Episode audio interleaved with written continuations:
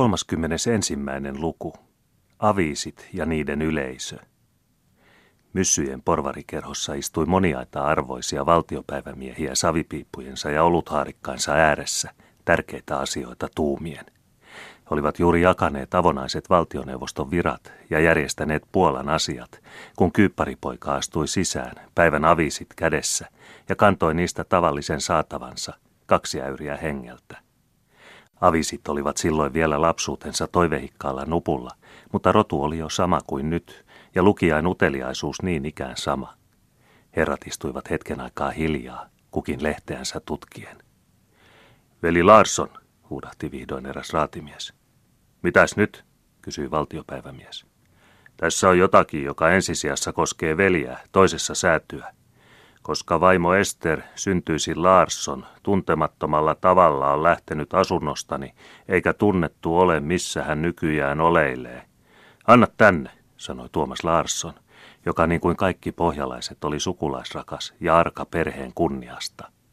Hänen päivettynyt ankara otsansa rypistyi ja hänen huulensa puristuivat yhteen, kun hän luki ivallisen kuulutuksen, jossa joka sana oli tarkoitettu tappamaan erään naisen sydämen. Eikö hän ole veljen oikea täti, kysyi raatimies. Larsson nyökäytti päätään. No olihan luonnollista, että niin kävisi, kun hän lähti haukan pesään. Maailmanlopun ajat ovat tosiaankin jo käsissä. Onko veli kuullut, mitä huhutaan Bertelschöldeistä?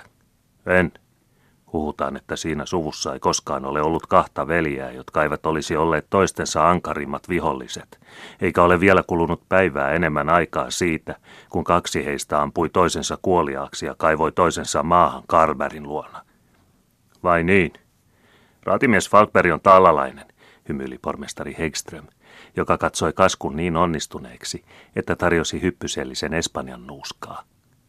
Kiitos tarjoamasta, jatkoi raatimies. Se kuuluu tapahtuneen siitä syystä, että he riitaantuivat erään markkreivittären vuoksi. Asiasta toiseen, hyvät herrat.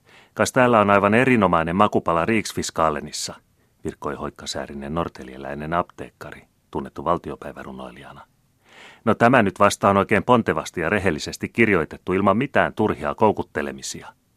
On sitä koko kanalia mieheksi kirjoittamaan kauniisti ja opettavasti – Kuinka kauan pitää rehellisten ruotsalaisten sietää, että ulkomaalaiset konnat, kujeilijat ja irstas roskaväki, joka lihoittaa itseään rehellisen kansan hiellä ja verellä, hutiloivat maan onnen kanssa? Kas se koskee, hyvät herrat. Tuo on hiukan terävämpää kuin kikero, vai kuinka? Lue eteenpäin, jatkoi muuan maustekauppias, joka myi aatelittomille tavaraansa. Hyvin tunnetaan eräs K-kadun varrella oleva huonomaineinen talo – jossa joka ilta häpeämättömyys levittelee riikinkukon pyrstyään kuninkaallisen armon päiväpaisteessa, ja jossa pahe herkuttelee itkevän hyveen verisillä kyynelillä. Tunnetaan myös eräs ylevä patarouva, joka nimittää itseään Markiisitar Eeksi ja joka kertoo jokaiselle, joka vain viitsii kuunnella, että kaikki ruotsalaiset ovat tyhmempiä kuin teurassonnit, minkä hän sitovasti todistaa sillä, että hän nyt yli puolen vuotta on heitä niin sanoaksemme potkinut portaista alas. Tiedetään myös, että mainittu Patarouva, jolla on hyvä silmä ruutukuninkaaseen. Olkaa hyvä ja huomatkaa, rouva ja kuningas, se on komeaa. Hyvät herrat, olen niin lainkuulijainen alamainen kuin muutkin, mutta minä väitän, että Riksfiskaalen on Ruotsin paras sanomalehti, ja sen toimittaja, maisteri Bolfras, on todellinen isänmaan ystävä, jota hänen kansansa aina tulee kiittää. Tietysti, jatkoi pormestari uudestaan nuuskaten. Tätä nykyään hän kynsi aatelisia, mutta eikö se ollut sama Bolfras, joka syksyllä kynsi kaiken kunnian aatelittomilta säädyiltä? Oli, oli, huusivat muut vuoroonsa. Olkaa hyvä ja huomatkaa, Kookadun varrella. Sitä ei kukaan voi arvata. Ja kas täällä, Markisitar E. Sitäkään ei kukaan voi tulkita. Myöntäkää, että hän on sukkela mies. Ja 50 000 riksiä se kantaa palkkaa siitä, että saattaa valtakunnan häviöön. Voiko se olla mahdollista? Mahdollista. Se on yhtä varmaa kuin että rauhallisinkin kansa viime menettää malttinsa. Kuulin eilen illalla kuiskailtava jotakin Kuunhamnin torilla. Shepsbrun pikikourilla ei ollut hyviä mielessä. En tahtoisi olla Patarovan sijassa kello kymmenen tänä iltana. Äläs, voisivatko he tosiaankin? Ja seuran nuoremmat jäsenet hiipivät toinen toisensa perästä ulos ovesta. No, aikooko raatimies tehdä mitään tuon hävyttömän kuulutuksen johdosta? kysyi pormestari Hegström. En tiedä, vastasi Larsson. Ei ollut koskaan suvun tahto, että tätini antoi itsensä ja omaisuutensa tuolle ylpeälle kreiville. Niin kuin hän on kartannut, niin hän saa nyt kehrätä. Nyt tahtovat ne päästä hänestä. Kernaasti minä sen suon. On minulla Jumalan kiitos leipäpalanen tädillenikin. Ei hänen tarvitse nälkää nähdä niin kauan kuin minä elän. Mutta aatelisroistojen ei pitäisi saada ilkeitä aikomuksiaan toteutumaan. Mitä arvelee raatimies oikeudenkäynnistä? Se kukistaisi ylpeät kreivit. Se ei käy laatuun, arveli Larsson. Ei tiedä taata, virkkoi taas lakimies. Mutta jos ei muuta voitetakaan, niin saadaan ainakin hävyttömiä puheita liikkeelle. Tuo elinen juttu kreiveistä tulee juuri sopivaan aikaan. Hmm, minä kirjoitan isälleni Vaasaan. Isästä muistuu mieleeni. Onko totta, että ukko on joutunut juutalaisen käsiin, joka pettää ja puijaa häntä tehdäkseen muka kultaa? Loruja. Sen parempi. En minäkään voi sitä uskoa ukosta, joka aina on ollut ymmärtäväinen mies ja tarkka etujaa valvomaan. Mutta mikäs melu kadulta kuuluu? Meluavan väkijoukon isoääninen sorina kuului ulkopuolelta kokoushuonetta, joka sijaitsi Syrjäkadulla, lähellä Kuningattaren katua. Markiisita Regmontin hotellin eteen oli vähitellen kokoontunut yhä kasvava väkijoukko, alussa viskelle vähemmän vahingollisia kompasanoja, jotka kuitenkin kohta muuttuivat huudoiksi ja uhkauksiksi, sitä mukaan kuin väkijoukko, niin kuin sen tapa on semmoisissa tilaisuuksissa, vähitellen pääsi kiihoittumaan ja kiukustumaan omista sanoistaan.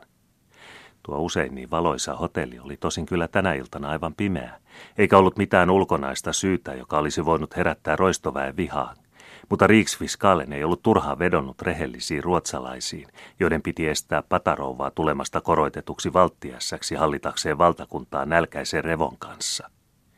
Kaikkialla kuohuva tyytymättömyys haki jotakin esinettä, sama se mitä, johon voisi kohdistua, ja kääntyi nyt turvatonta naisparkkaa vastaan, jolla oli nuo viisi anteeksi antamatonta vikaa, että oli nuori, kaunis, rikas, rakastettava ja muukalainen Tukholmassa. Morsian ulos! Morsian ulos! huusivat useat äänet niin kuin häissä.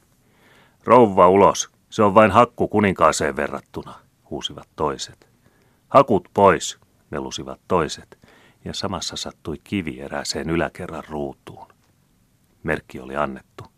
Ensimmäistä kiveä seurasi heti 50 muuta, ja ruutujen kilinään sekaantui särjettyjen peilien ritinä muhkeassa rakennuksessa – Yksi ja toinen pelästynyt poliisi hiiviskeli varovasti katukulmissa, uskaltamatta edes näyttäytyäkään vihastuneelle väkijoukolle. Onneksi ei Markisitar ollut kaupungissa. Hän oli aamupuolella mennyt jonnekin, ei tiedetty minne, ja hänen palvelusväkensä piileskeli pihanpuoleisissa huoneissa. Kun kaikki kadunpuoleiset ikkunat oli rikottu, koitti joukko rynnätä porttia vastaan, mutta sen lujat, raudoitetut tammilankut pitivät tanakasti puoliaan kaikilta rynnistyksiltä. Katsokaa, tuolla on valkeata ikkunoissa. Menkäämme sinne tervehtimään kreiviä, huusivat muutamat, jotka olivat väsyneet turhaan työhön. Hän on siellä, hän on siellä. Patarouva on tänä iltana ristisoltu luona, huusivat toiset hurjasti ihastuneina.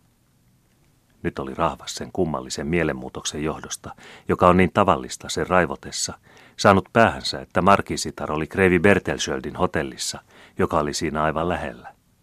Ja kun kaikenlaiset synkät huhut veljenmurhasta, joka muka oli tapahtunut Solnassa edellisenä päivänä, olivat kiihoittaneet mielialan luultua murhaajaa vastaan, niin ei muuta tarvittu, ja aivan odottamatta kääntyi nyt koko sokea vimma Bertelschöldia vastaan. Tukholman katujen roskaväki ei itsekään tiennyt, kuinka oikeaan sen vaisto tällä kertaa osui. Ei kukaan aavistanut, että nyt käännyttiin juuri sitä salaista kiihotinta vastaan, joka omaa kostoansa tyydyttääkseen oli pannut kaikki nämä meluavat joukot liikkeelle syytöntä vastaan.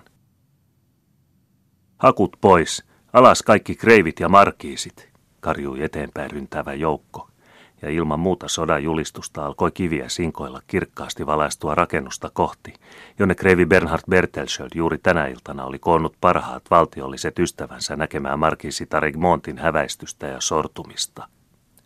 Tämän alkulaukauksen vaikutus lienee ollut yhtä nopea kuin odottamaton, sillä hätääntyneitä varjoja näkyi vilahtelevan ikkunaverhojen takana, ja tuokion kuluttua oli asunto tyhjä. Mutta joukko ei tyytynyt siihen. Se tahtoi saada näkyvän uhrin ivattavakseen tai tuhotakseen. Morsian ulos, morsian ulos, huudettiin taaskin entistä hurjemmin.